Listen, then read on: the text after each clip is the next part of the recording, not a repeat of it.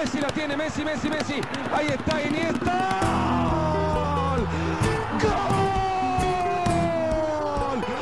¡Gol! ¡Cerebro! ¡Cerebro! ¡Cerebro Iniesta!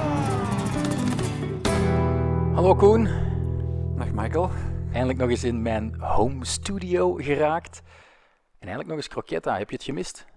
Eh, ja, het Spaanse voetbal, croqueta ook, maar het Spaanse voetbal aan zich nog veel meer natuurlijk. Ik ben blij dat we er eindelijk terug eh, aan kunnen beginnen deze week. En hoe is trouwens, ik heb op de sociale media gezien dat je beenbreuk en enkelscheur aan het helen is. Je kan al een beetje joggen. Eh, ja, ik ben vorige week vrijdag, joggen is veel gezegd, maar ik ben voorzichtig gaan lopen op aanraden van mijn kinesist. Eh, dat is dan 200, 300 meter wandelen, 50 meter heel traag joggen, 200, 300 meter wandelen en zo verder. Dat is een intervaltraining. Ja, en zo heb ik 3, 4 kilometer toch afgelegd. Eh, heel traag natuurlijk, maar het was vooral om, om de, de druk, de, ja, de, de, de kracht op dat been te testen. En ehm, ja, diezelfde avond was mijn enkel helemaal opgezwollen, dus ehm, er, is altijd wel wat, ja, er zijn altijd wel wat bijwerkingen, maar het gaat voorzichtig de goede kant uit. En ik had niet verwacht, en mijn kinesist ook niet, dat ik begin juni al terug zou kunnen joggen. Dus ehm, ja, ik ben, ben redelijk eh, hoopvol. Maar ehm, mijn kinesist heeft wel benadrukt dat ik nog regelmatig een terugval zal kennen. Dus dat dit op zich nog niet zo heel veel te betekenen heeft. eh, en dat ik moet blijven mikken op wat ik altijd heb gezegd. Wat zij tegen mij hebben gezegd. Maar de mensen kunnen croquetta eigenlijk volgen om zo'n beetje een update te krijgen van hoe ver het gesteld is met jouw revalidatie. Ja, ik hoop dat eh, tegen dat we de winterstop in La Liga ingaan volgend jaar, dat ik dan toch mijn eerste match al terug heb gespeeld. En dat is blijkbaar nog altijd de meest realistische prognose. Oké, allemaal kaarsje branden en duimen voor Koen Frans. We zitten hier omwille van één ding, de nakende hervatting van La Liga. Deze donderdag 11 juni 2020 herbegint de Primera Division zonder publiek. Met een eh, fantastische affiche, de Sevillaanse derby, El Gran Derby, Sevilla FC tegen Real Betis.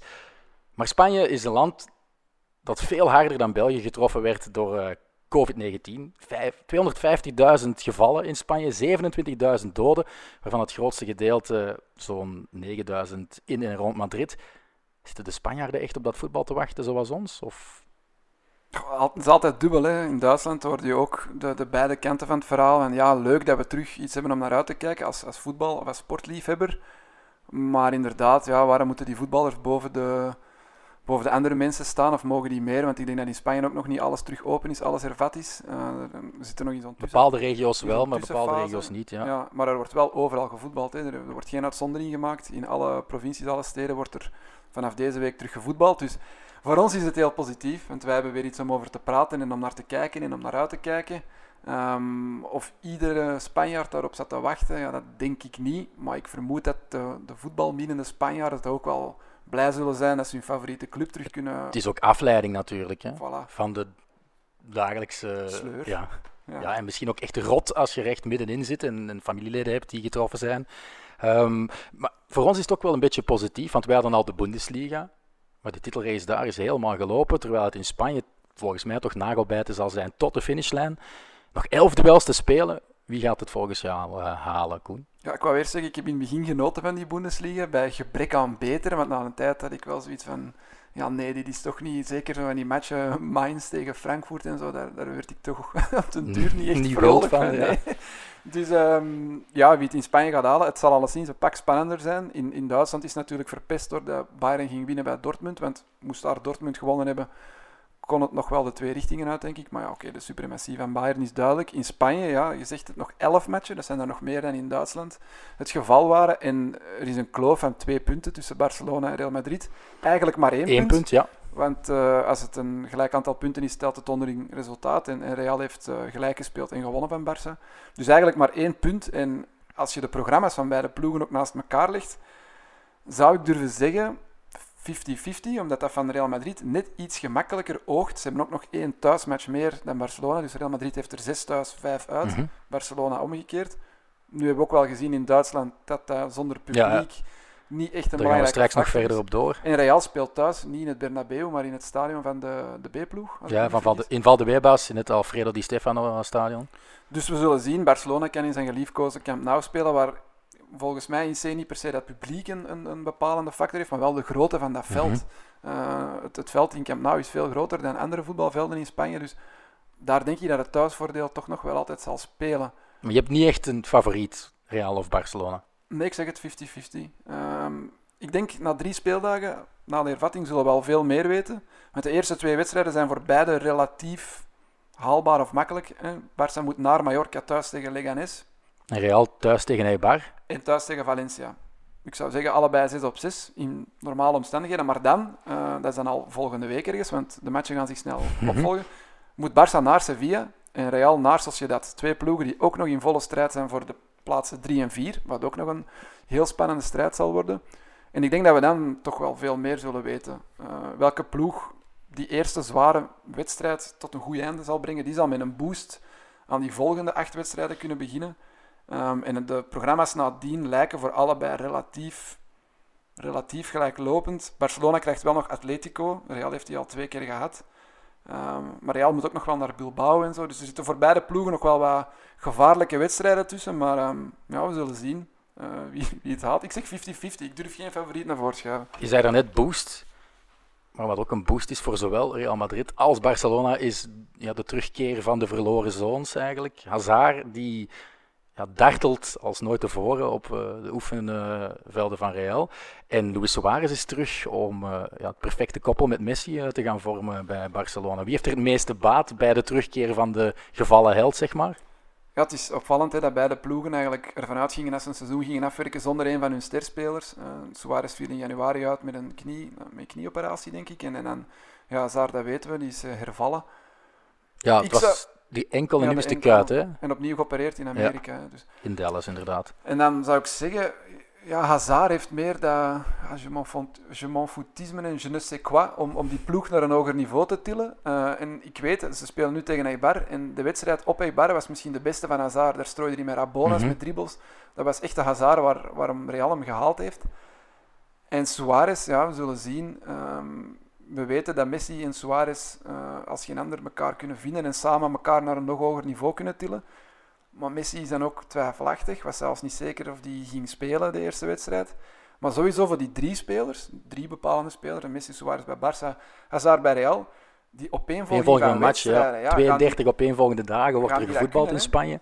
We zijn nu 9 juni, als we het opnemen. Binnen drie weken hebben ze al vier matchen gespeeld. Hè. Ja, er moet maximum 72 uur tussen zitten, ja, maar, maar niet veel is. Hè. En zou je dan geen rekening mee, mee, mee vluchten? Hè? Stel dat je naar Mallorca moet of zo. Ja, dat, er is echt niet veel tijd om de volgende match voor te bereiden. Bijna geen tijd om te rusten.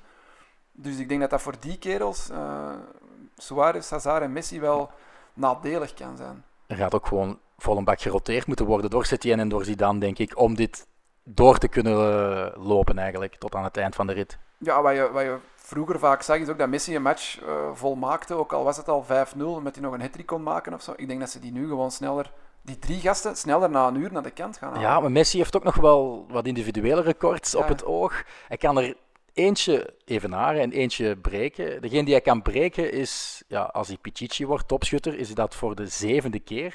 En dan doet hij beter dan Telmo Zara, die nu nog gedeeld recordhouder is met Messi. Uh, plus, hij kan zich naast de Mexicaan Hugo Sanchez van Real Madrid hijsen, die als enige vier opeenvolgende seizoenen het meeste gescoord heeft in de Primera Division. Dus je hebt natuurlijk wel de collectieve ambitie, maar ook individueel zal Messi extra geprikkeld zijn om toch die matchen te spelen.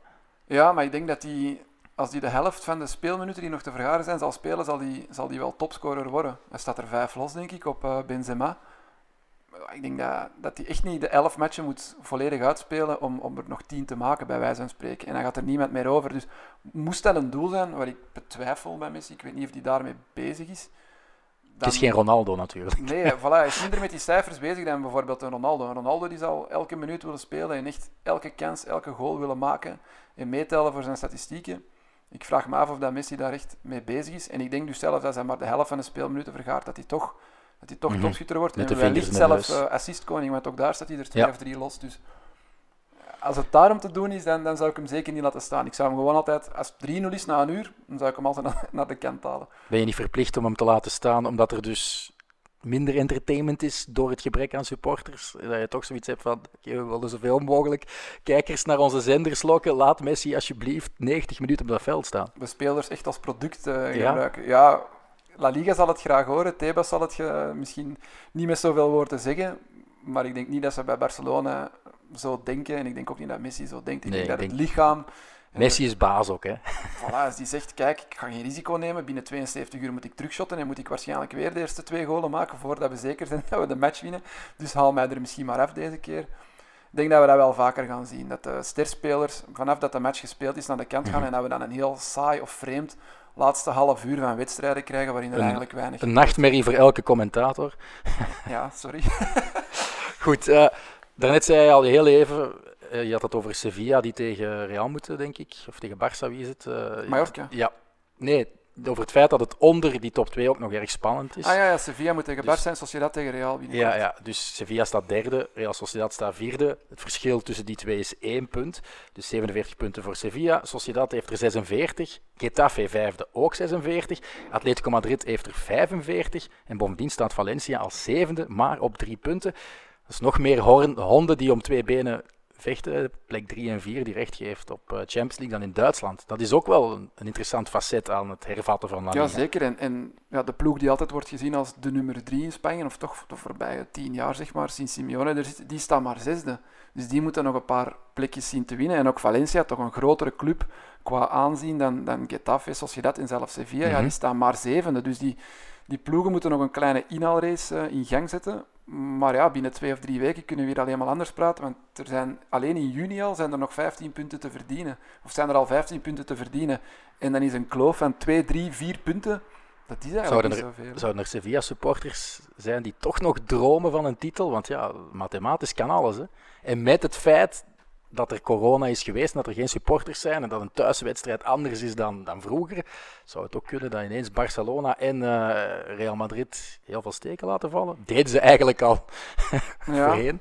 Maar ik denk dat Sevilla misschien net zo'n ploeg is die thuis relatief nog vrij veel punten pakt, dankzij zijn publiek, toch een vrij vurig publiek, zeker in vergelijking met die topploegen. Ehm, hoewel zelfs het nieuwe stadion van Atletico kan ook echt wel kolken. Ja, Ehm, ik weet het niet. Eh, we, zullen, we zullen zien. De kloof is wel redelijk groot, hè. 11 punten op, op Barça. Dan moeten ze al zeker even- die thuismatch winnen. En dan even de optimist in mij die echt hoopt dat er drie teams zijn die eh, voor de hoofdvogel willen Nee, gaan. dat maar gaat niet gebeuren. Zeker als je ook ziet, de, de, de twee eerste matchen van de, van de top 2, zeg maar, die, die zijn te gemakkelijk. Daar gaan ze, denk ik, 4 op 6 minstens, 6 op 6 waarschijnlijk pakken. En daaronder zullen, we wel al punten, allee, zullen ze wel al punten laten liggen en dan wordt de kloof misschien nog groter. van het ene spectrum van het klassement helemaal bovenaan naar onderin. De degradatiestrijd die is ook ongemeen spannend. Espanyol de rode lantaarn met 20 punten, ondanks hun inspanningen in de wintermercato en drie trainerswissels ondertussen. Leganés heeft 23 punten, staat 19e. Mallorca heeft er 25 en net boven de degradatiestreep staan Celta met 26, Eibar met 27 en Valladolid met 29. Maar ik heb zo het gevoel dat de drie degradanten toch degene zijn die nu onder de streep staan. Ook daar, ja, je weet natuurlijk niet... Het is allemaal heel voorbarig wat we nu zeggen, want je weet niet welke ploegen er versterkt uit die drie maanden break komen, die corona-break. Eh, welke spelers fit zijn, welke spelers net niet fit zijn. Ehm, ja, vlak, vlak voor de, de corona-break, zeg maar, had ik gedacht dat een ploeg als Espanyol zich er nog wel, ja, dat die nog wel zouden wegfietsen van die laatste, laatste plaats en dat die zich nog zouden redden. eh, zeker met de sterke Raúl de Thomas. Raúl de Thomas, die toch wel, wat was het, bijna wekelijks een Ja, doelpuntje meepikte. Ehm, maar uiteindelijk hebben ze toch maar 2 op 12 gepakt, eh, voordat de competitie on hold werd gezet. Dus staan ze daar toch wel redelijk, moeder ziet alleen laatst. Maar ik denk de ploegen net daarboven, Valladolid, Eibar, Celta Vigo, net omdat er zoveel matchen zo snel op elkaar volgen, pakken 0 op 9 of zo. En wie weet, sta je daar nog maar een puntje En dan slaat de stress toe. Hè. Ja, voilà. Dus ik denk dat het toch nog tussen 5 à 6 ploegen zal gaan. De ploegen net iets hoger, plaats van 14, 13, Levante, Alaves, die ploegen, die denk ik kunnen wel op beide oren slapen. Maar ik denk echt niet dat ze bij Valladolid, Eibar, dat ze ervan uitgaan dat ze niet in gevaar gaan komen. Het kan, het kan heel snel keren. en we hebben dit weekend al vrij, twee vrij cruciale matchen met Leganés Valladolid. Ja, maar Stel en- dat die winnen Leganés, dan, dan staat Valladolid er ineens tussen. En het is ook eh, Espanyol Alaves, dus ja, ik zie bijvoorbeeld Eibar wel nog, ondanks het drukke programma, toch met hun, hun soort van vechtvoetbal heel wat punten sprokkelen. Zeker als de invloed van de twaalfde man verdwijnt in, uh, in, hun uitwedstrijden. En misschien al te beginnen met hun uh, bezoekje aan uh, Valdebebas zondag in Madrid. Over die twaalfde man gesproken, je had het daarnet al heel kort aangehaald, maar ik heb de cijfers er nu bij genomen. In Duitsland dus, post-corona, matchen zonder publiek, ja, die zorgen ervoor dat het thuisvoordeel eigenlijk volledig verdwijnt. Er zijn 46 duels geweest, slechts 10 thuiszegens, thuiszegens en rond de 25 overwinningen door de bezoekende ploeg. Maar welk team in Spanje heeft van dat gegeven eigenlijk het meeste last van? Van het ontbreken aan de hevige de aficionados. Ja. Osasuna lijkt me zo'n ploeg. Uh, Alaves. Granada, die ook steengoed waren in het uh, ja. Los Carmenes. Leganes, als daar uh, de twaalfde man er gaat achter staan, dat kan ook wel uh, zo'n rare setting, dat stadion. Um, ik zeg het, ik denk dat vooral de kleinere ploegen daar, daar last van zullen ondervinden. De grotere ploegen, denk ik niet. En ook ja, Valencia, Mestalla kan ook kolken. Hè. En het, ja, dat is waar. Dat het, het uh, Wanda Metropolitano, het is niet hetzelfde als Calderon, maar het is ook wel een stadion waar je de supporters Maar die kleine ploegen hoort, kunnen ook op eigen veld stunten tegen grote ploegen, omdat daar een twaalfde man achter staat die, die die spelers laat geloven in hun eigen kunnen. Als dat wegvalt, denk ik dat, dat die topploegen, ik denk dat je dat ook vaak ziet in Duitsland nu, dat die topploegen dan relatief makkelijk, mm -hmm. misschien in pre-coronatijden een moeilijke uitwedstrijd. Toch ja, nu is het zo op automatische piloot en dan ja. de technische klasse die er bovenuit steekt. En dan is het puur gewoon ja, kwaliteit versus kwaliteit. En dan wint vaak ja, het talent hè, en uh, de, de, de spelers die meer hebben gekost. Dus uh, ja, dat is een beetje jammer. Maar... Dus als ik moet zeggen wie er het, het meeste last van gaat hebben, zijn dat ook de ploegen die in de tweede helft van, uh, van het klassement staan, denk ik. Ja. Jammer genoeg. Enkel Leganes staat dan net in die degradatiezone, want Osasuna en Granada die staan ook wel in de tweede helft. Of, of Granada net nog op de linkertabelhelft eigenlijk. Ja. Maar die gaan nooit meer in de problemen komen. Normaal die seizoen is eigenlijk al gespeeld. Granada kan misschien nog wel hopen op Europees voetbal. Maar het zal voor Leganes toch uh, echt wel uitkijken zijn. Ja, over naar iets waar we eigenlijk niet al te vaak over babbelen in Croquetta. Transfergeruchten. Want ja, doordat het voetbal zo lang heeft stilgelegen, zijn er nog meer transfergeruchten doorgecijpeld dan in normale omstandigheden. Um, ik wil beginnen met Barcelona. De huiskrant daar, Mundo Deportivo, een paar dagen geleden. Neymar op de voorpagina met Artur. Artur zou dan naar Juventus gaan. En Neymar, quiero ir al Barça. Voor de zoveelste keer heeft Neymar dus gezegd dat hij graag terugkeert naar Barcelona. Maar er is ook Lautaro Martinez. Wie draagt jouw voorkeur weg? Wie heeft Barcelona op dit moment het hardste nodig? En hebben ze nota bene een van die twee gasten nodig? Ik heb er onlangs met een paar collega's bij Eleven over gehad. De, de move van Neymar naar PSG is dat misschien de domste transfer in de geschiedenis van het voetbal. Want op het moment dat hij wegging, was Barcelona echt incontournabel. Mm -hmm. Ze pakken ook een treble mm -hmm. met Luis Enrique. En Mezen was echt het meest gevreesde trio ooit misschien. Ik, ik kijk naar u, ja, ik, ja, weet ja. het niet. Het was misschien het strafste drietal ooit dat, dat samen heeft gespeeld in een, in een voorlijn. En dan gaat hij naar PSG, omdat daar meer geld is en torenhoge ambities. Maar wint hij eigenlijk elk jaar alleen maar de Ligue 1. En, en ja, vallen ook de resultaten op de, de internationale toernooien met zijn land tegen. Mhm. Ze hebben wel nog een Copa America gewonnen, denk ik. Maar de WK was aan de maat voor niks. En ondertussen is hij toch, hoe oud is hij? 28. En staat hij daar nog altijd maar mee in Champions League, terwijl dat hij toch bij de top drie spelers van, van deze generatie Ja, van- zeker. Hè? wordt gerekend. Er wordt altijd in één adem genoemd met Ronaldo en Messi. Dus komt hij nu terug? Is het dan misschien te laat dat hij het twee seizoenen geleden al moeten doen? Want hij zit nu al vier jaar in, eh, in Frankrijk. Ik weet het niet. Lautaro, ja, dat is een ander. Maar nee, maar weet je, komt in orde als hij, als hij terug met Messi verenigd is. Zeker nog één, twee jaar van Mhm. knallen. Lautaro, ja, die moet het nog wel bewijzen op, op dat niveau. We kunnen Inter niet vergelijken met Barcelona, denk ik. Hij is dan ook meer een aankoop op de toekomst. Hè. Als Suarez effectief te oud is en hij daalt in kwaliteit, wat nu nog niet het geval is, vind ik, dan is Lautaro wel exact hetzelfde profiel. En je hebt dan ook nog eens een Argentijn. Een Argentijn waar Messi wel mee door één deur kan, want er zijn Argentijnen waar Messi niet mee door één deur kan. Maar Lautaro Martinez heeft van bij de nationale ploeg al wel het gevoel gekregen van ja, Messi en ik, geen twee handen op één buik, maar dat kan misschien nog wel worden. Dus ik snap ook wel het idee van, van Bartomeo, een voorzitter die ik niet altijd begrijp, dat je wel een type Suarez nodig hebt. Als Suarez zou zakken, qua productie, gewoon qua ehm, hoe hard hij weegt op een defensie, dat je dan kiest voor Lautaro om nog alles uit Messi te halen voor de komende vijf jaar. Dus ik snap, ik snap de logica erachter, maar langs de andere kant vind ik het zo spijtig voor Ansu Fati. Ja, maar dat is natuurlijk... Ja, jawel, Neymar kan tegen de lijn spelen, dus dat is in principe een concurrent. Maar Lautaro... Zou- we mogen Griezmann niet vergeten natuurlijk, hè. die zit er ook nog altijd. Ja, hè. maar ik denk dat ze daar al rekening mee houden dat dat, dat dat niet gaat worden. En dat ze daar toch nog iemand extra moeten bijsteken. En als je dan als vierde man moet rekenen op, op, eh, op Ansu Fati, dat is toch nog een beetje groen achter de oren. Hij heeft al wel we- topwedstrijden gewoon in een definitieve plooi gelegd, waar hij de winning goals maakt. Ook in de. Champions League. Tegen Dortmund onder andere. Tja, ja, in En over fase. Dortmund gesproken, dat zou ik dus een ideale tussenstap voor eh Ansu Fati vinden. Daar was eventjes sprake van. En dan lazen we tijdens de coronacrisis in een andere krant, ja, eh, het is misschien beter om eh, hem het seizoen nu, dus het hervatte seizoen, te laten afmaken bij Barça B, zodat hij daar Barça B kan helpen en ook nog eens ervaring opdoen. Dat is Dat zijn vijgen na Pasen. hè. Ja. Hij is zich, heeft zich zo ontwikkeld ondertussen dat je dat die jonge kerel niet meer kan aandoen, Nee, je ik. kan die nu niet meer in derde klasse steken. Als een ploeg als Dortmund geïnteresseerd is om een, om een jaar te huren, dan kan je die speler echt niet in derde klasse gaan laten, tussen aanhalingstekens, rijpen. Uh, Neymar is trouwens drie jaar weg, geen vier jaar. Ik heb nog even gecheckt, want ik was aan het twijfelen. Maar ik zou, ik zou zoiets hebben van, oké, laat de verloren zoon, geef hem nog een tweede kans en, en ga voor Neymar. Het zal ook een beetje afhangen, wie is haalbaar, wie is het duurst, wie vraagt het Ja, zwaarste contract. de transferbudgetten zullen niet meer zijn wat geweest Nee. is door corona. Maar toch blijven die namen doorcijpelen. Nee, En maar ook bij, Neymar elke zomer nu al, dus die gaat weg en elke zomer komt hij terug het is de favoriete soap van de Spaanse voetbaljournalist. Hè. Maar Het is een telenovela. voedt, hè. Elke quote dat hij erover doet, wordt dan uit zijn context, Context gerukt. ja. En dan, ja, Papa Neymar zal dat ook een beetje voeden als een zaakwaarnemer. maar Dus, eh, volgens mij is hij ook gewoon niet gelukkig in... nee, nee, dat is En als dan een Mbappé daar nog vertrekt, dan heeft hij helemaal niks meer om, om zich daaraan op te trekken. Ik bedoel, hij zit daar nu nog met een potentiële wereldtopper, of eigenlijk al een, huidige wereldtopper Mhm. als een Mbappé in zijn ploeg, maar stel dat die vertrekt, Na Real. dan stel je voor, dan, dan zit hij daar echt met een PSG dat nooit zal meedoen voor de Champions League. En ja, hij wil toch nog die Champions League een paar keer winnen, dat kan niet anders. Dat moet ook zijn ambitie zijn als, als individuele voetballer.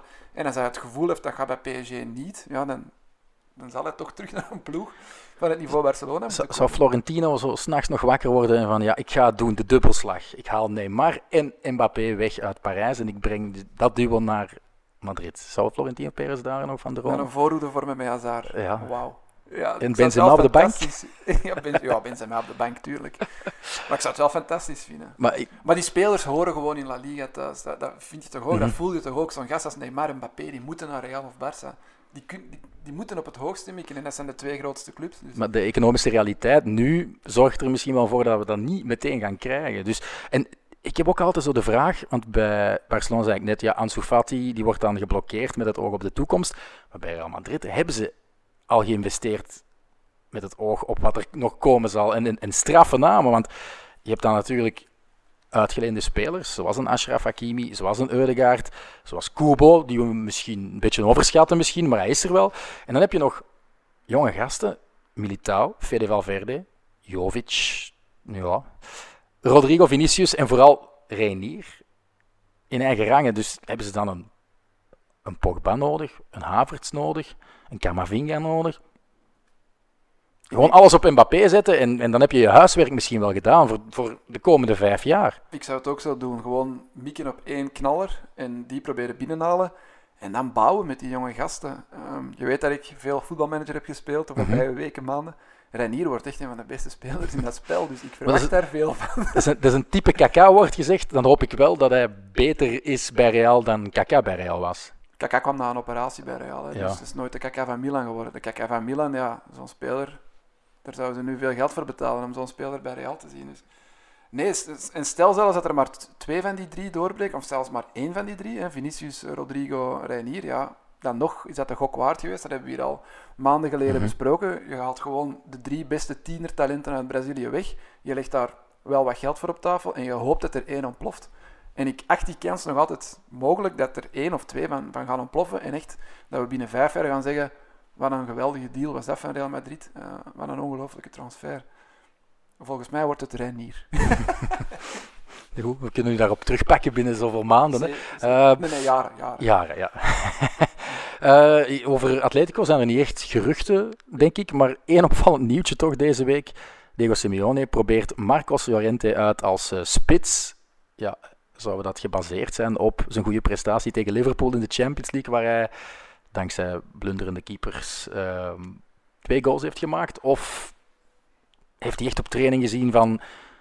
Het is eigenlijk geen zes, het is meer een box-to-box. Of misschien nog meer zelfs een, een, een soort van schaduwspits. Hebben ze die ooit bij Real niet gehaald als, als vervanger op termijn van Casemiro? Was dat niet zijn Ja, het is een nummer zes van Ja, opleiding. Zelfs geen box-to-box, maar gewoon Ja. hangend. Hè.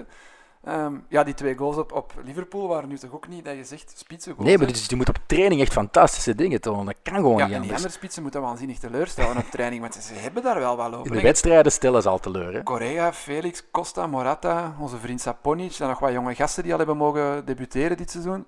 Hoe slecht moeten die trainen dat je ineens eh, een controlerende middenvelder als, als hangende spits wilde uitproberen? Of hoe goed heeft Hij is, hij is natuurlijk wel familie van Paco Gento. En, en dat was een fantastische vleugelspits die ook wel wat goal kon maken. Dus misschien is een soort van op de generatie op generatie toch doorgegeven soort van DNA van een, eh, een scorende spits dat er nog in zit bij eh Lorente. Maar het benieuwt me wel. De eerste wedstrijd is tegen Bilbao in Bilbao, denk ik. Eh, Atletico die spelen. Tegen Atletiek. Ja, zondagmiddag 2 Ja. uur, Bilbao. Men is echt benieuwd of, of Simeone het dan echt durft die wedstrijd te starten met Marcos Llorente in een soort van valse negerrol. Of, of ja. Hij werd eigenlijk ook gewoon gehaald om Rodri op te Ja, volgen. Hè. Dus Tuurlijk. En bij. Real werd hij gehaald om Casemiro op termijn op te volgen. Dus dat je die nu als spits wil uitproberen. Ja, eh, De gekke kronkels van El Cholo. voilà. Goed, over naar de luistervragen. We hadden gevraagd op Twitter om eh, ja, een paar vragen in te sturen. En eh, daar werd massaal op gereageerd. Nee, een stuk of zevental. Ehm, we zullen beginnen met de vraag van Frederik Dont. Een van de winnaars, denk ik, al van een shirtje. Of, Zou kunnen. denk het zegt me wel iets. Zwat. Kijken jullie eigenlijk uit naar El Gran Derby, dus de match van donderdag tussen Sevilla en Betis, zonder publiek? Ja, Ja, uiteraard. Het is de eerste match van La Liga in drie maanden. Ehm, tuurlijk kijken we er naar uit, ook al zit er niemand. En, die matchen hebben toch altijd wel in het verleden ja, spectaculaire goals en spectaculaire wedstrijden opgeleverd. Dus uiteraard kijken we er naar. Ik herinner mij nog een 3-5 met 3-5 Quique in januari 2018. Ja. En dan is eh, Betis boven Sevilla, of hoger dan Sevilla Mhm. geëindigd. In, eh, en ja, de, de derby dit jaar was ook wel eh, een aangenaam kijksucces. Sevilla won. Luc Ja, de Jong, Luc de Jong weer een goal gemaakt. Ja. Ja. Maar, maar ik denk sowieso, de charme van die derby, die hangt samen met de passie van de supporter. Sowieso. Ja, in, ofwel in het Pichuan, ofwel in het Villa Marin. Ik denk als je echt naast de supporters van Atletico er twee moet uithalen waar je graag tussen staat, zijn het toch de fans van zowel Sevilla als eh, van eh, Betis.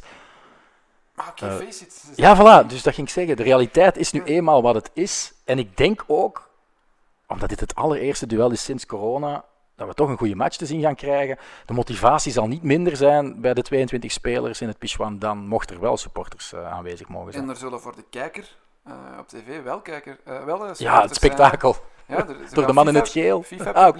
Ja, ook, ook de scheidsrechter. Maar ik bedoelde, La Liga gaat niet alleen het geluid dat ze in de topmatch van Mhm. de Bundesliga al hebben eronder gelegd, zodat, er, zodat het lijkt dat er supporters in het stadion zitten. Nee, ze gaan ook echt supporters simuleren, zoals in het, het, het spelletje FIFA. Hè, dat er dus ook voor de, voor de kijkers thuis, ja precies, supporters in het stadion zitten. Dus de spelers zullen het uiteraard wel merken dat het geen Mhm. gewone derby is, maar ik weet niet of dat we dat thuis in de woonkamer... Ik ben heel benieuwd hoe ze het gaan doen. Met de Spanjaarden kan je alles Ja, voilà. Punktligheid bij de Duitsers. Maar ik ben En heel benieuwd hoe ze het gaan doen en wie weet valt het wel mee. En, en ben je na vijf minuten al vergeten dat je eigenlijk naar, eh ja, naar computerpubliek aan het kijken bent met, met, met, met vals geluid eronder. We zullen, we zullen het moeten ondervinden. nog even snel ehm, ook de andere nieuwigheden erbij halen, want Gert Jacobs die vroeg ook of dat de regels veranderd waren. En hij vroeg zich dus ook af hoe de Liga de lege stadions ging eh, opvangen. Dat hebben we nu net beantwoord. Maar dus ook vijf wissels, zoals in Duitsland. En in de twintigste minuut is er ook applaus voor de slachtoffers van corona en om eh, het verzorgend personeel een, eh, Ja, hoe onder de riem te hoe steken. ik dat ook vind, dat lijkt me zo'n marketingbrol idee dat ze hebben doorgeduwd. Want ik denk dat dat supporters zijn die thuis hun eigen geapplaudisseerd Mhm. hebben opgenomen en, en ook wat jo- joelen en tieren. En dat dat in het stadion zal, zal weer klinken in de twintigste minuut. Dus daar hou ik echt mijn hart voor vast. Ja, ik Hoe ben, cringe ik ben heel zijn. benieuwd hoe dat donderdag eh, gaat klinken. Ja. Want we moeten nog misschien een beetje verder doorgaan op, eh, op die derby. Eh, daarnet zei ik het al, de man in het geel zal ook in de picture lopen. Want de RFEF heeft gezegd dat de geweldige Antonio Matteo Lajos Of all people. ja. de wedstrijdleiding krijgt. Ik vind het nog altijd jammer dat zijn afscheidstournee nu door corona ook gefnuikt is. Want zijn laatste wedstrijd was denk ik de Classico toch? Hè? Ehm, en ik denk dat hij getwijfeld heeft om, om echt ja, eh, het boeltje op te doeken. Ehm, maar nu toch nog die wedstrijd. Dus ik weet niet wat hij er nog elke week in zal krijgen. Maar ik kijk er altijd naar uit. Puur voor de mimiek, voor zijn gelaatsuitdrukkingen. Voor Suarez die, die, ja, die terug is. Dus binnen een paar weken zal hij wel een wedstrijd van Barcelona misschien toch krijgen. Dat wil ik zien. Nu, Joaquin, als die fit raakt, ja, als die gaat protesteren bij Antonio Mateo Laos, zijn, zijn beelden die op lachspieren gaan wekken. Dus ik denk dat ik daar nog het meeste naar uitkijk, denk ik. Zou die toch niet nog een, eh, een afscheid met publiek kunnen krijgen als ze in juli toch publiek Ja, dat heb ik gisteren ook gelezen, dat, dat Tebas daar een soort van opening voor gelaten had. Als de cijfers de goede richting blijven uitgaan, zou het kunnen dat er al een klein gedeelte van het publiek welkom is vanaf de maand juli. Dus dat zal midden juli zijn, veronderstel ik, eh, als de curve een dalende trend blijft vertonen. Eh, maar dat gaat dan over 15 à 20 procent Nou, capaciteit het gevuld. ziet er misschien nog slechter uit dan FIFA-publiek. Ja, en, en gaat dat dan zoveel effect teweeg brengen? Nee. Misschien wel. Maar ja, 15% in het stadion van Eibar is heel weinig natuurlijk. 15% in het Camp Nou is al iets meer. Die kunnen meer lawaai produceren. Misschien dat het ook als een soort van financiële tegemoetkoming voor die clubs is om toch ook nog wat geld te incasseren van ticketing of zo, ik weet het niet. Want inderdaad, 15% van je stadion vullen, gaat niet echt het gewenste effect hebben. Nee. Dat, dat je terug een thuisgevoel of een, of een eh, ja, oninneembare vesting kunt maken van je eigen stadion, denk ik. Maar oké. Ook eh Brett Luis heeft nog een vraag ingestuurd. Eh, welke speler zouden jullie graag eens in La Liga aan het werk zien? Ik denk dat er straks al gezegd is, van mij moeten Mbappé en Neymar absoluut in La Liga. Maar Neymar hebben we er al ja. gezien natuurlijk, maar pak dan Mbappé. Die moet mikken op Real of Barça. Die moet voor het hoogste gaan. En ik ben benieuwd of die zijn fabelachtige cijfers die hij nu haalt in de Farmers League, Ligue 1, of die dat ook in La Liga kan bij een absolute topclub. Dus ik zeg Mbappé. Ik heb ehm Paulo Dybala opgeschreven. Als ze bij Barcelona Arthur toch willen verpatsen eh, aan eh, Juventus. Eigenlijk om Pjanic te gaan halen, maar dat slaagt op niks, Zou vind die ik. balen naar een subtopper durven komen? Nee, Genre- daar is hij te goed voor. Daar is hij te goed voor. Als die gaat, gaat hij naar de top 2. Ah, maar gaat hij daar zijn plaats hebben? Ik zou hem nu bijvoorbeeld prefereren op Griezmann, eerlijk gezegd, bij. Barcelona. Ja, op zich. Dus ja, Paulo Dybala, ik vind een geweldig mooie voetballer. Hij zit nu al een stuk of 7, 8 jaar, want hij is bij Palermo begonnen in Ja, Italië. In Italië hè. En hij is een Argentijn, dus hij zal niet zoveel aanpassingsproblemen hebben, Maar denk ik. niet met Messi, hè? Die en Messi. Nee, dat is ook weer waar. dus Ja, hij moet misschien wachten tot Messi weg is. ja of naar Real gaan. Atletico denk ik dat toch net Onder zijn niveau is. Ja, en ook vooral, ik denk niet dat Atletico na João Felix nog eens meer dan 100 miljoen gaat uitgeven. Eh, je weet wel dat de kans op succes iets groter is, veel groter is, maar toch naar de supporters toe, eh, in corona-crisistijden, nog eens 100 miljoen euro uitgeven, denk ik niet. En ik denk dat die Bala niet voor een eh, prijs onder de 100 miljoen zal vertrekken. Tweede naam die ik heb opgeschreven is een Belg. En is een Belg die ik heel graag na het aflopen van zijn contract naar Sevilla, naar Ah, Betis zie trekken. En dat is Jan Vertongen. Ik zou denk, mooi afscheid zijn, hè? Nog twee, drie jaar in Spanje. Ja, en, en hij kan alles doen op intelligentie, denk ik. Want ja, de duels van in de Premier League gaat hij niet moeten eh, leveren. Dus, behalve dan tegen Real, als hem tegen... Zou je dat overwegen, echt, om, om nog in La Liga te gaan voetballen? Hoe oud is hij? 34, 33? ja, ik denk zoiets. Maar ik, ik weet het niet. Ik ken hem niet persoonlijk natuurlijk. Maar als je van het grauwe, grijze Londen naar het fantastische Sevilla kunt, waar het altijd goed weer is, waarom niet? En twee jaar later kan je zeggen, oké, ik geef er de brui aan. Of ik doe nog een jaartje Ajax of een jaartje Beerschot. Eh, en dan zit zijn carrière erop. Het zou, het zou, een heel goede carrièreadvies dat jij geeft. ja, het zou een mooi slotstuk zijn, denk Ja, ik. Hè? twee, drie jaar Sevilla. Ja, Veel mensen die dit, dit nu aan het luisteren zijn, die denken, jongen, die Vertongen, die gaat toch veel beter dan eh, het niveau Real Betis. Die staan, wat is het, negende, tiende, Ja. elfde, ik weet het zelfs niet. Dertiende, denk ik, in, de, in La Liga op dit moment. Twaalfde. Ah. Maar ik vind wel dat dat een team is met potentieel om te groeien, omwille van de stad, omwille van het stadion, omwille van ja, de budgetten die ze toch hebben. En Ruby is geen goede trainer, maar die gaat er waarschijnlijk mee moeten stoppen. En dan gaan ze misschien wel een topcoach halen. Marcelo Bielsa werd gezegd, als die Leeds kampioen gemaakt heeft, kan hij een nieuwe uitdaging zoeken. Dat heb ik ook gezegd, dan gaat hij mee naar de Premier League. Ja, ik weet het niet. Hè.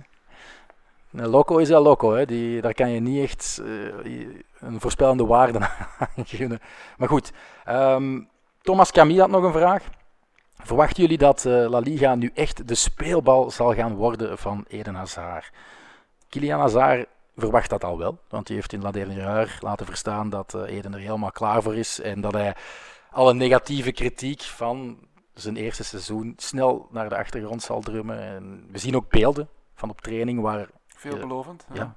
Hij staat ook niet dik, hè? Dus Nee, er zijn andere spelers. Hè. Ik heb een foto van Kevin De Bruyne zien passeren en nog een paar andere spelers Higuain, in de Premier League. altijd. Higuain, as usual. Nee, de Hazard ziet er heel fit uit. Courtois heeft ook iets gelijkaardigs gezegd. Dat hij echt denkt dat, eh, dat we nog een Eden Hazard gaan zien flitsen de komende elf speeldagen.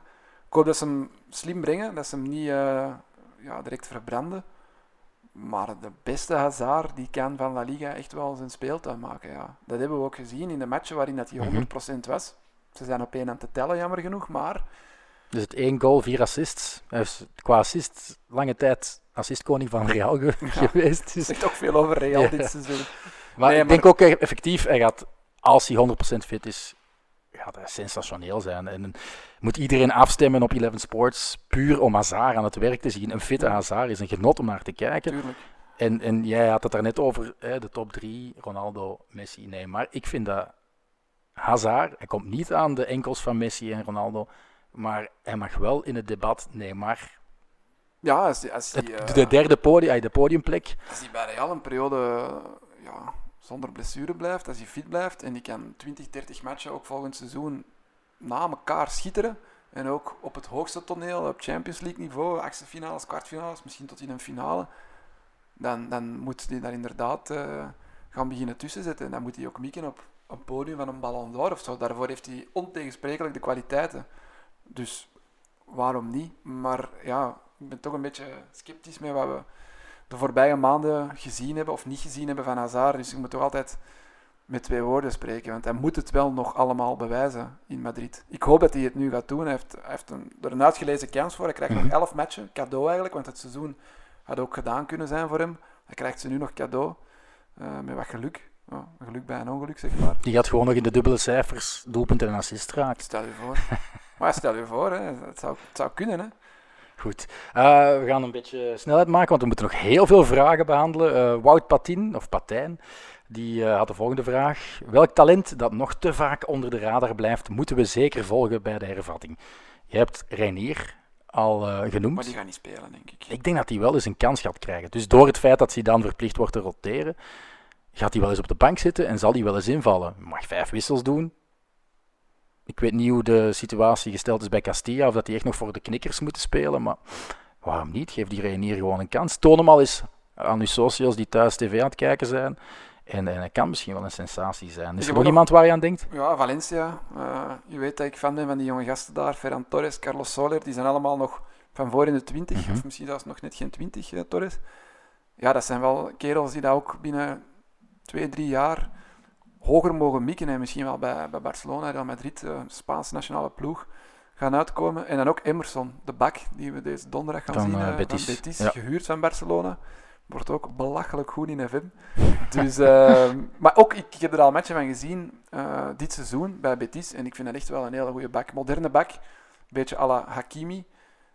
Misschien net...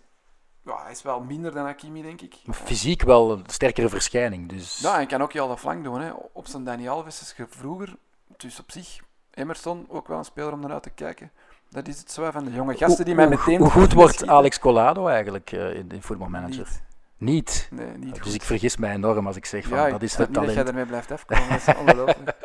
Dat zijn gewoon de wordt- YouTube-beelden. Wordt wel, wordt wel goed, denk ik. Ja, die, die speelt er nog wel Ja, maar ik heb dus redelijk veel beelden al gezien van Barça B en wedstrijden in de Youth League gedaan. Dat En ik, blijf erbij. Ja, Puig was toen altijd de mindere ten opzichte van Collado. Oké, ja, Collado speelde iets hoger en Puig was meer de, de metronoom voor de defensie. Maar ik heb het gevoel dat die kerel echt iets kan. Hij heeft wel onder Setien nog maar één keer ingevallen en dan viel het wat tegen. Moest hij rechts op de flank post vatten.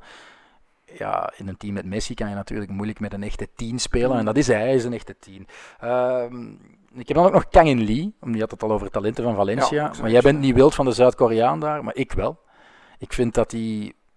Hij gaat niks schitterend doen, maar hij is zo'n beetje een type Rodrigo Parejo. Zo, als je die laat doorgroeien naar een, een sierlijke, controlerende middenvelder, denk ik wel dat ze bij, bij Valencia goud in handen hebben. En ook naast het veld, hè. Ik bedoel, puur de Zuid-Koreaanse markt aanboren. Heel slim dat ze die al enkele jaren geleden eigenlijk hebben laten overkomen. Het is een beetje een jeugdproduct ook van, eh, van Valencia.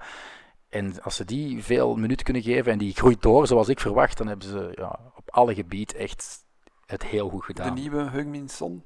Of beter? Ja, ik, ik, ik zie hem meer echt groeien naar een rijtje lager. Dus centraal in het middenveld en dat hij daar eh, echt, ja, zoals Spargel nu, hij kan strooien links-rechts. Ehm, want ik heb niet de indruk dat hij echt scherp voor de goal is. Of dat hij echt daar zijn eh, grote kwaliteiten kan uitspelen in en rond de box. Het is meer iemand die misschien een stapje terug moet zetten om er twee, drie vooruit te zetten eigenlijk. Goed, eh, is dit al de laatste? Nee, de voorlaatste vraag van eh Quinten Hiel. Een heel specifieke. Beschrijf eens de rol van eh El Mono Burgos in het succes van Simeone en schat zijn kansen als T1. Hij wordt blijkbaar genoemd als mogelijke opvolger van, hoe heet hem, Gallardo zeker, bij River Plate. Eh, Maar wacht hij niet nog altijd tot Simeone... Nee, want hij heeft aangegeven dat hij weggaat bij Atletico. Hè. Hij heeft Sowieso. gezegd, gezegd, ja, mijn afscheid is nakende, na dit seizoen ben ik weg. Heeft hij sowieso gezegd. Dat is duidelijk. En dat was eigenlijk al hangende. Ehm, maar hij zal wel voor altijd verbonden blijven aan Atletico, omwille van zijn eh, verleden als speler, onder meer in de tweede klasse. En ik weet dat Simeone, die Burgos ook als assistent had, bijvoorbeeld bij Catania en ehm, bij een paar Argentijnse clubs, waaronder Estudiantes, dat hij hem niet beschouwt als een luitenant, maar echt als een gelijke. Als een gel- gelijkgezinde, maar ook in de hiërarchie. Ja, dat bestaat hè. Zoals eh, Wim de Dekker zich voelde naast Beleuni eigenlijk. Ja, ja, of dat hij in de praktijk echt waard. zoveel waard was, dat weet ik niet. Maar Het kan ook een tactiek zijn om inderdaad altijd je, eh, idee af te toetsen en elkaar gelijkwaardig te behandelen, maar, maar één iemand staat in de schijnwerpers. Ja, ik denk- vangt alles op. de final call bij Atletico zal ook wel door Simeone gedaan worden. Maar zijn ze niet gelijk, hè? ja, hij- maar hij geeft hem wel volledig carte blanche voor de standaard situaties. Dat doen veel trainers met hun assistenten. Hè? Ja, maar ik heb toch het gevoel dat zijn waarde heel erg groot was. En dat, dat Simeone vooral iemand was die het vuur in moest krijgen, maar die zeker een luisterend oor had als eh Burgos afkwam met tactische ideeën. Want we zagen hem heel vaak, ook met de iPad in de hand en aan het eh, communiceren met de videoscout boven. En, en ik geloof gerust dat, dat, dat, dat Burgos op bepaalde wedstrijden echt de, de tactiek heeft bepaald en dat Simeone gezegd heeft, goed, eh, ga ermee in. Als het tegenvalt, dan, dan duw ik u, zelf al beweeg jij 30, 35 kilo meer dan mij, zo tegen de kapstok. Maar ik denk wel dat, eh, dat German Burgos in theorie een topcoach in wording is. Maar ik vond hem zo geweldig vroeger, omdat het een rock'n'roll Nog eh, altijd, gast is. Ja, maar hij heeft zijn lange haren afgedaan. Ja, En ik denk dat, ja, maar ik denk dat hij zo tot het besef is gekomen, oeh, als T1 moet ik net iets deftiger voorkomen en misschien mijn principes als punkrocker letterlijk dan eigenlijk gewoon overboord gooien en toch, hè, voordat hij weet, staat hij niet meer in een trainingspakje langs het veld, maar met een pak. Het zou een gek zicht zijn, maar zwart. German Burgos, eh, dat wordt eh, mogelijk een topcoach. Goed, laatste vraag, want we zijn toch alweer meer dan 40 minuten bezig. Goed. Ehm, komt van Sebastiaan van Praat en gaat eigenlijk verder op wat we nu net aan het vertellen waren, want het ging al over Atletico. En hij vroeg zich af of dat wij een positieve ommekeer van Atletico zien gebeuren. Ja, ik denk eigenlijk van wel. Gewoon puur, er is één team dat, maakt niet uit wat de omstandigheden zijn, of dat je nu last hebt van supporters, of dat je nu thuis speelt. Ze zullen altijd hun specifieke voetbal spelen en je raakt er soms niet doorheen. En ik denk dat Atletico uiteindelijk op die elf wedstrijden van fysieke paraatheid kan profiteren die ze hebben om zonder blessures heel gemakkelijk doorheen die eh, vele wedstrijden gewoon Ze hebben wel al veel blessures gehad dit seizoen natuurlijk. dus Ja, maar vooral dan zeggen. bij de, bij de spitsen. Ja. Eh, ik denk nog altijd, je hebt Thomas, je hebt Kokke, je hebt Saul. Als die drie niet uitvallen, en dan heb je nog een defensie die niet zo sterk is als de defensie geleid door Godin, maar die wel ongelooflijk fysieke capaciteiten hebben, en je hebt nog altijd werelds beste doelman in mijn ogen, dan denk ik wel dat Atletico een paar zelfs, stappen gaat zetten en waarschijnlijk wel derde of vierde zal maar ik heb eindigen. ze zelfs voor de coronabreak, stel dat dat niet, de corona niet was uitgebroken, gaf ze een, goede kans om hun seizoen nog in schoonheid af te sluiten. Ze waren eigenlijk een beetje terug op de rails aan het Mhm. komen. Die stuntzegen op, op Anfield, daarbovenop. Maar ja, nu, nu zijn er drie maanden tussen geweest. en Hoe, is het hoe, echt hoe schat jij de gissen, hè. We, we weten echt niet welke ploeg in vorm zal zijn, welke ploeg hier goed zal uitkomen. Dus om nu te zeggen, ja, die gaan sowieso derde worden, dat weet ik. Ja, dat, kun je toch Zelf niet als ze zesde worden, zoals ze, zijn nu vijfde, denk ik, vijfde, zesde, zevende worden, staan zes, hè. staan zesde, ja. Dan kunnen ze nog altijd via de Champions League, eh, Champions League voetbal voor volgend seizoen. Atletico zijn natuurlijk. Ja, dan is Simeone echt, dan krijgt hij drie standbeelden aan het Metropolitano. En, en dan kan hij echt vertrekken. Want ik heb hier alles bereikt wat er te bereiken valt. Kus mijn kloten, ik ben weg. Ik ga naar Inter of weet ik veel. Ja, Inter waarschijnlijk niet, maar zwart. Uh, maar ik zie toch eerder Atletico toch derde of vierde eindigen dan dat ze de Champions League gaan winnen. Ondanks de boost die ze zullen hebben gekregen door het feit dat je de regerende winnaar hebt uitgeschakeld. Ja, uiteraard zal het tussen aanhalingstekens makkelijker zijn om het via La Liga af te dwingen dan via als winnaar van de Champions League. Dat is veel moeilijker. Maar ehm, ja, ik ben benieuwd hoe ook zij uit deze drie maanden break zullen komen. Eh, voor hetzelfde geld blijft het even slecht als de periode tot januari of fe- februari zelfs. Mhm. Was het echt, hoe vaak dat we hier in Atletico hebben afgebroken dit seizoen, dat is echt niet op één aan te tellen. Hoe vaak dat we ook João Felix hebben zien teleurstellen. Is nog zo'n speler die ervan kan profiteren om, om nu met een propere lijn te beginnen en eh, te tonen wat dat hij kan. Misschien zonder extra druk van, van grote stadions of volle stadions. Dat hij net iets ja, rustiger of meer bevrijd kan spelen. Net als Hazard eigenlijk. Maar het zal moeten blijken. Ik weet het niet. Ik weet het echt niet. Ik ga er niet mijn hand voor in het vuur steken dat ze in de top 4 gaan eindigen. Echt niet. Goed, eh, die eerste speeldag die zal misschien al wel een paar antwoorden kunnen geven op onze vele vragen. Eh, we kunnen ermee ophouden, denk ik. Ik hoop dat u ervan genoten heeft. En, en we gaan onze agenda's moeten samenleggen om... Ja, hoe gaan we dat doen? Dat wou ik eigenlijk nog vragen. Gaan wij nu elke vier dagen een croquetta opnemen of wat? Je moet niks beloven dat je niet kunt Ik waarmaken. stel de vraag hier, hè. het liefst ledige. Eh, ja, we gaan, we gaan wel moeten zien dat we dat in de praktijk. Ik denk dat er misschien wel eens een aflevering tussen gaat zitten waar we niet in, in de studio hier met goede microfoons ehm, zullen samen kunnen zitten, maar via Skype toch moeten doen. Of, of gewoon ter plekke met de iPhone opnemen. Ehm, als jij op 11 bent en ik ben daar toevallig ook, omdat ik een wedstrijd heb, dan dat, dat kan allemaal. We kunnen natuurlijk nu niet zeggen van we zijn er volgende week op die dag terug. Nee. Dat hangt er ook allemaal vanaf uh, hoe het met onze agenda zit. Uh, maar we proberen wel zoveel mogelijk een croquetta op te nemen. Dat is toch iets dat we wel kunnen beloven. We gaan ons best doen. Oké. Okay. Dank u en tot de volgende keer.